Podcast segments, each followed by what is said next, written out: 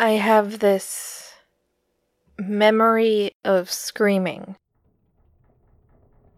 And it feels more like something out of a bad dream than it does anything tangible or real. It's not like something that actually happened. It's hazy and unclear. Clouded, but also incorporeal. Like it never dwelt in the physical world. I mean, but there's no good word for something like that.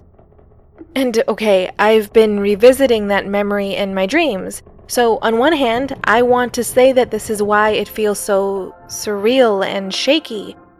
But I guess there would be a counter argument where someone would say that if I see it in a dream, then it is a dream and it has always been a dream. But I don't know. And in some ways, I can never know. Because that point, for all its merits or reasonableness or rationality, is based in a different kind of brain. In a normal that is not mine anymore. Or or is not the sort of thing that can be said of any brain my dad has touched or worked on. That much I do know. You see, sometimes, well, sometimes patients don't want their families to go back with them during a procedure. As to what that procedure is, that's that's something that I can't go into right now. Please, for my own sake. But there are times when families don't go back for procedures or examinations of any kind. And there are other times when logistically speaking, that's just not possible. A couple of the procedure rooms aren't sized right or the dimensions are off. It's hard to say. But the short of it is that we did not build that facility around our needs. We didn't build it at all. Years, maybe even decades ago, Dr. Alexson bought it from a developer who did not have much medical experience himself. So from the beginning, Everyone has had to make do with unforgiving walls and poorly placed hallways. There's even a bay of cubicles somewhere that we don't even need, but given the electrical workup in the flooring, there's not much we can do about that. We can't put patient rooms in there, we can't alter the ones we have, we're just stuck. And while that's unfortunate, because of that, sometimes family members have to sit out in the waiting room out in my domain. With Dad surely locked away somewhere and needing to be in that place for a while. And, you know, at some point, talking to them, or tending to them as I would call it, is just proper etiquette. More than that, it's part of patient care, you know? Not just in the moral and ethical sense, but if you want patients to continue their treatment, you have to treat them well them and their families. The families are especially relevant when the patient's faculties decline and medical decisions are left with those same relatives. You better hope they like you at that point, it makes a world of a difference. Or that's what I was always told. Dad would stress to me that we should try to deter people from taking their care or their relatives' care elsewhere.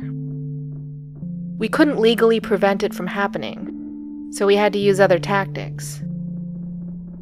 And all of that would make sense, right? But have you stopped to ask why? Why would it be so horrible for them to leave? I mean, we have a waiting list, though it is small. Regardless, we still have to turn a couple patients away each year, so it isn't like we couldn't fill those spots. And it's not an issue of income or money for us. We have plenty of that coming in. Inconsistencies aside, I never cared enough to think about that. But now I'm starting to. Because so very few people know the details of what Dad does, and they've all had to sign non disclosure agreements.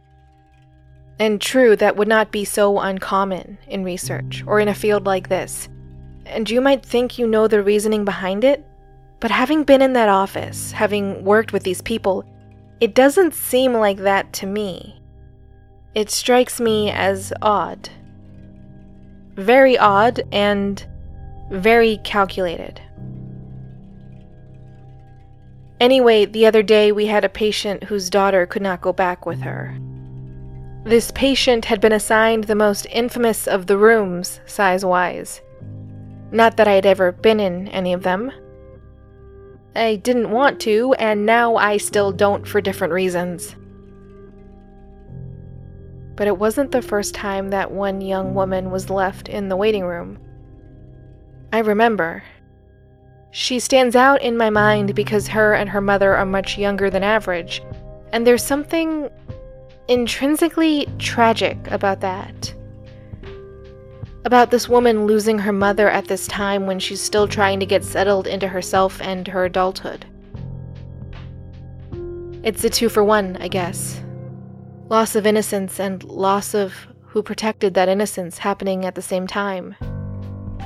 Never mind that her mother should technically have years and years ahead of her to be happy, to have grandkids, whatever she wants to do, I don't know.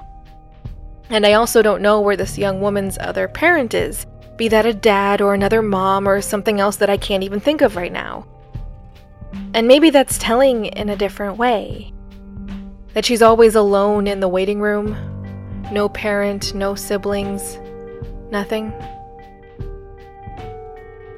You know, she always looked like a Rebecca to me, but that's not her actual name, so fair enough, I can call her that here. But regardless of what she normally looks like, this visit, she carried extra sadness and exhaustion on her face. And she couldn't sit still. Her leg was constantly bouncing when she could force herself to sit down, but she could seldom force herself to sit down. So instead, she ended up pacing our waiting room.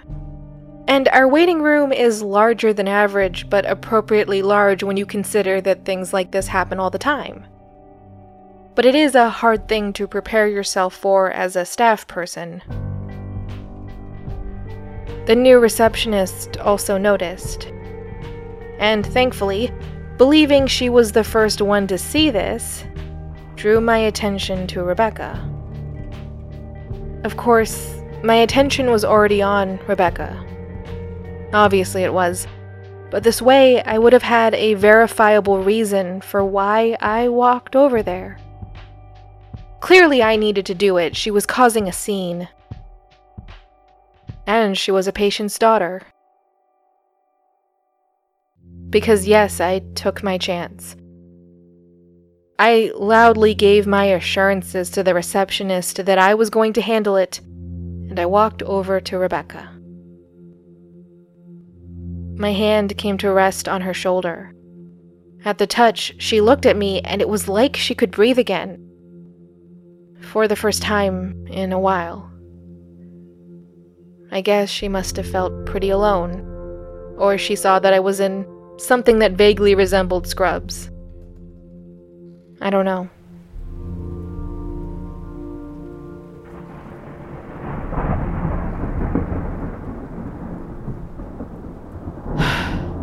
I'm sorry.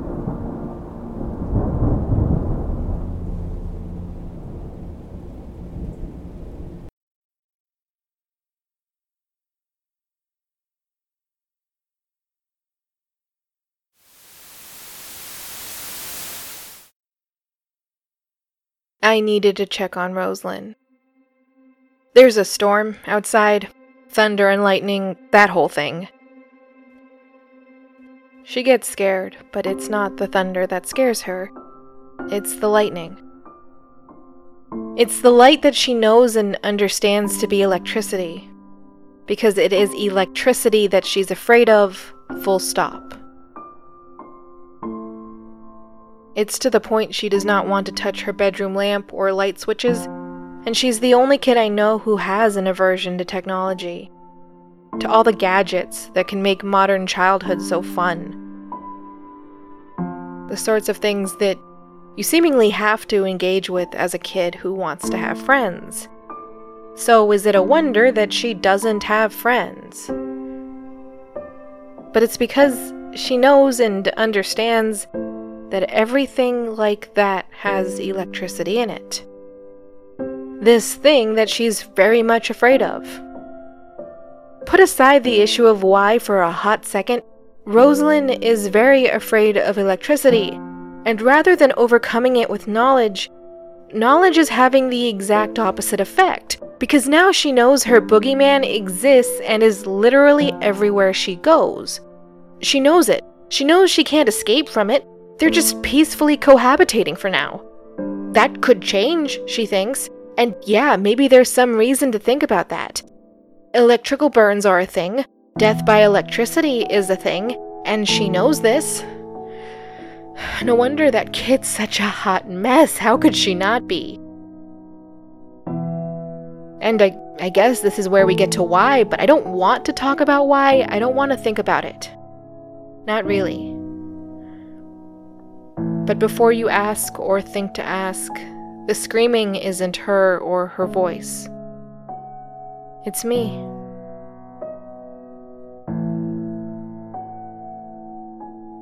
But Rebecca and I talked for a bit.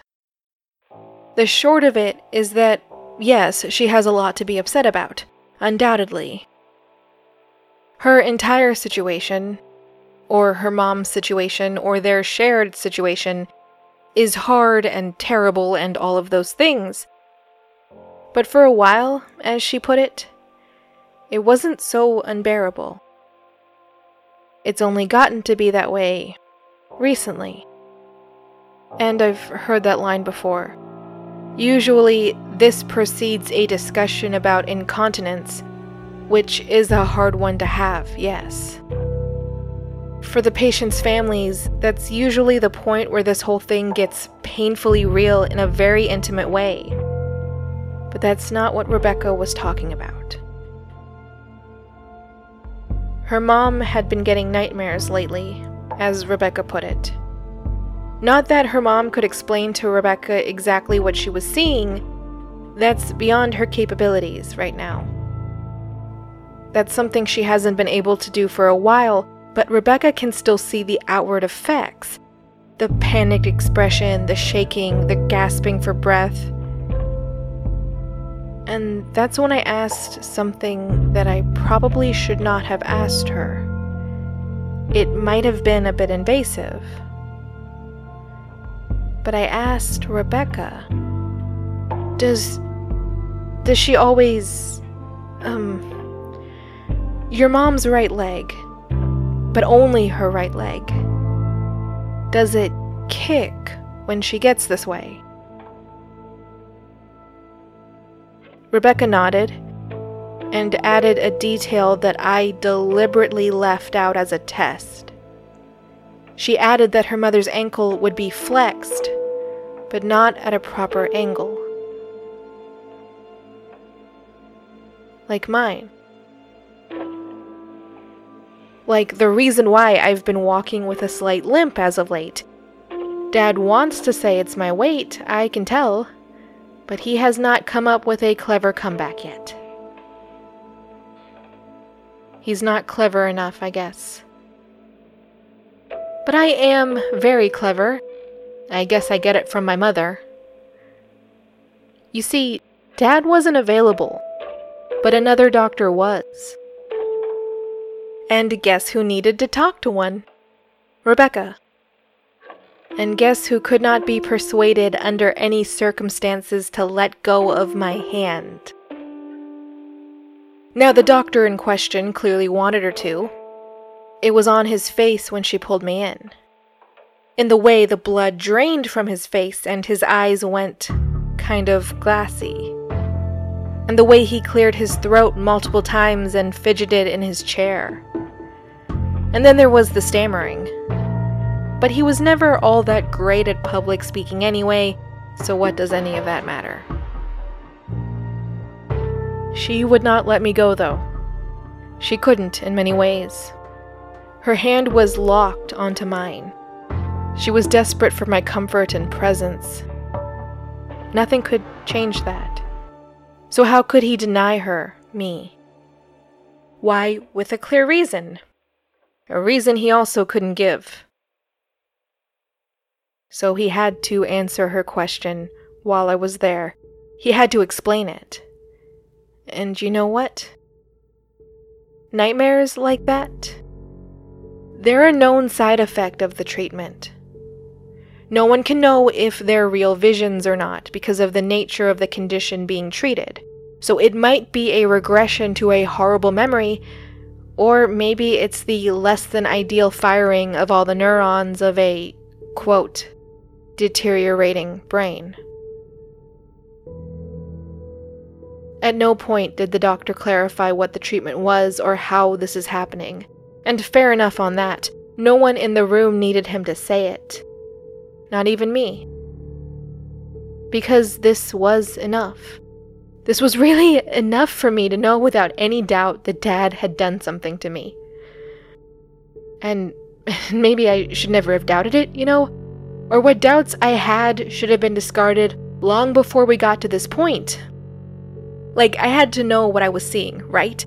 I knew Dad and what he was capable of better than anyone else. Because I could see the coldness and anger that his carefully manicured image tried to hide. I saw what he left out when it was in his best interest, when it would have worked out for him, or when he needed to try. But he never had to try with me. There was never any need for any pretenses that he was good and just and virtuous with me his daughter, his. whatever I am to him. Servant, punching bag, I don't know. But all things considered, my portrayal of him would have been the most accurate. Because he would have made no attempt to mislead me. But it was. It was so out of step with what everyone else thought he was.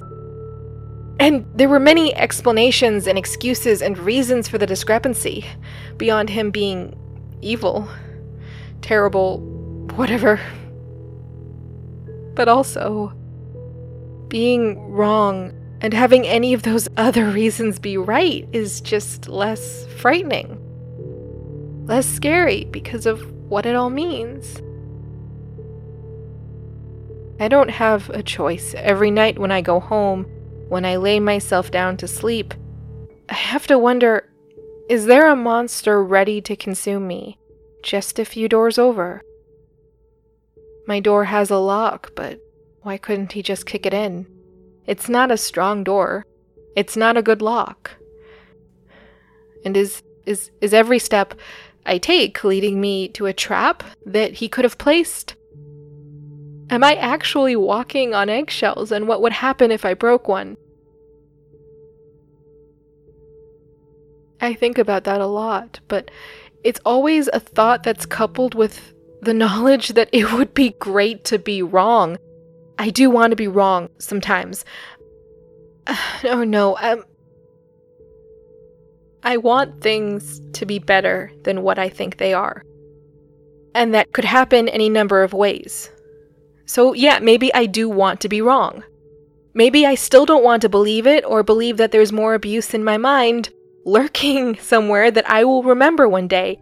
And I can't control when I'll remember it. It will just hit me when I least expect it, and it'll knock me to the floor, and he'll kick me, and I will cry and scream and hate myself more than I already do, and it will show me all the breaks and wounds in my body, and I will realize.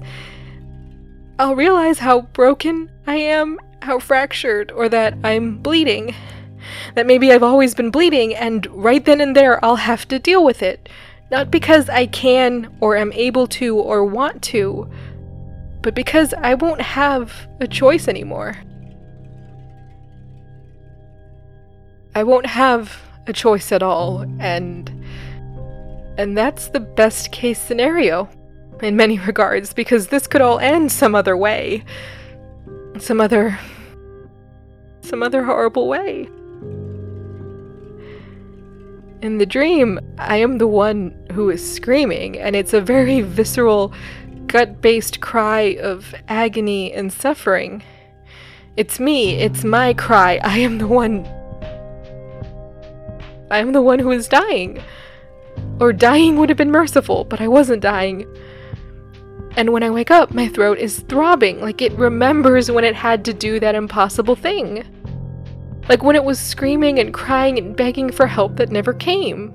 Even though there are figures around me and some are small but most aren't and and I'm upright and I can see ahead of me only only ahead of me and my arm is burning my and then and then I then I wake up. I I wake up.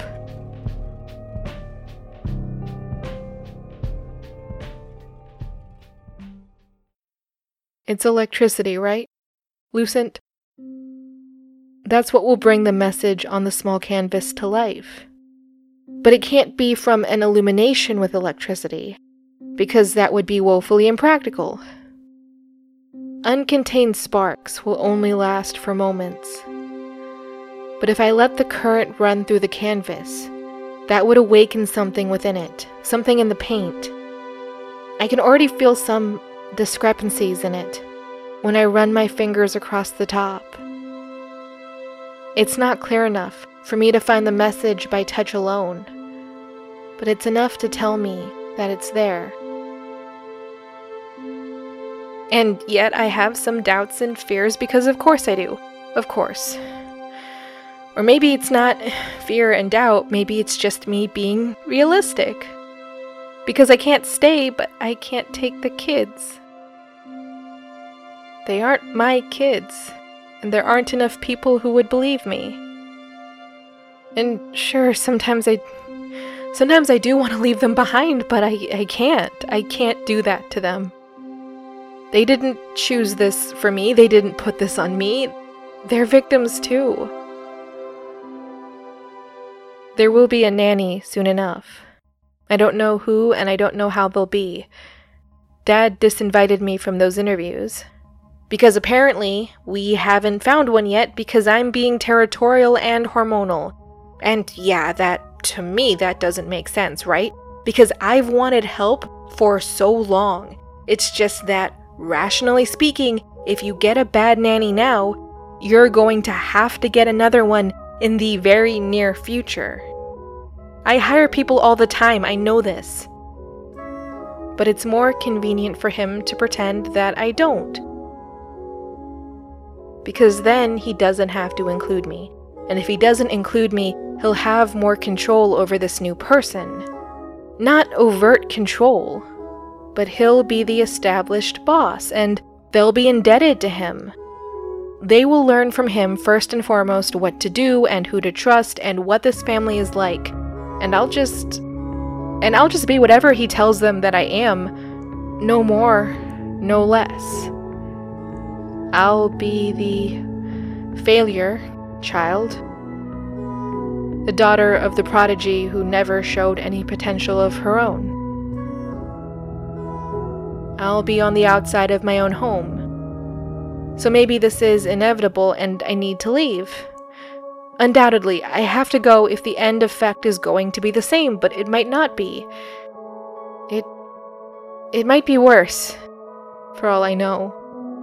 But once again, I. I can't know.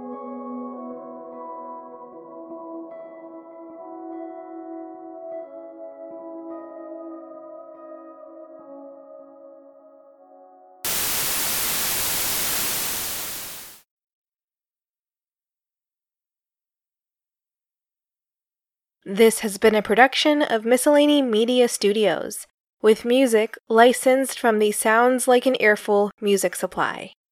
It was written, performed, edited, and produced by MJ Bailey. If you like the show, please consider leaving a review and or telling many friends about it. Thanks.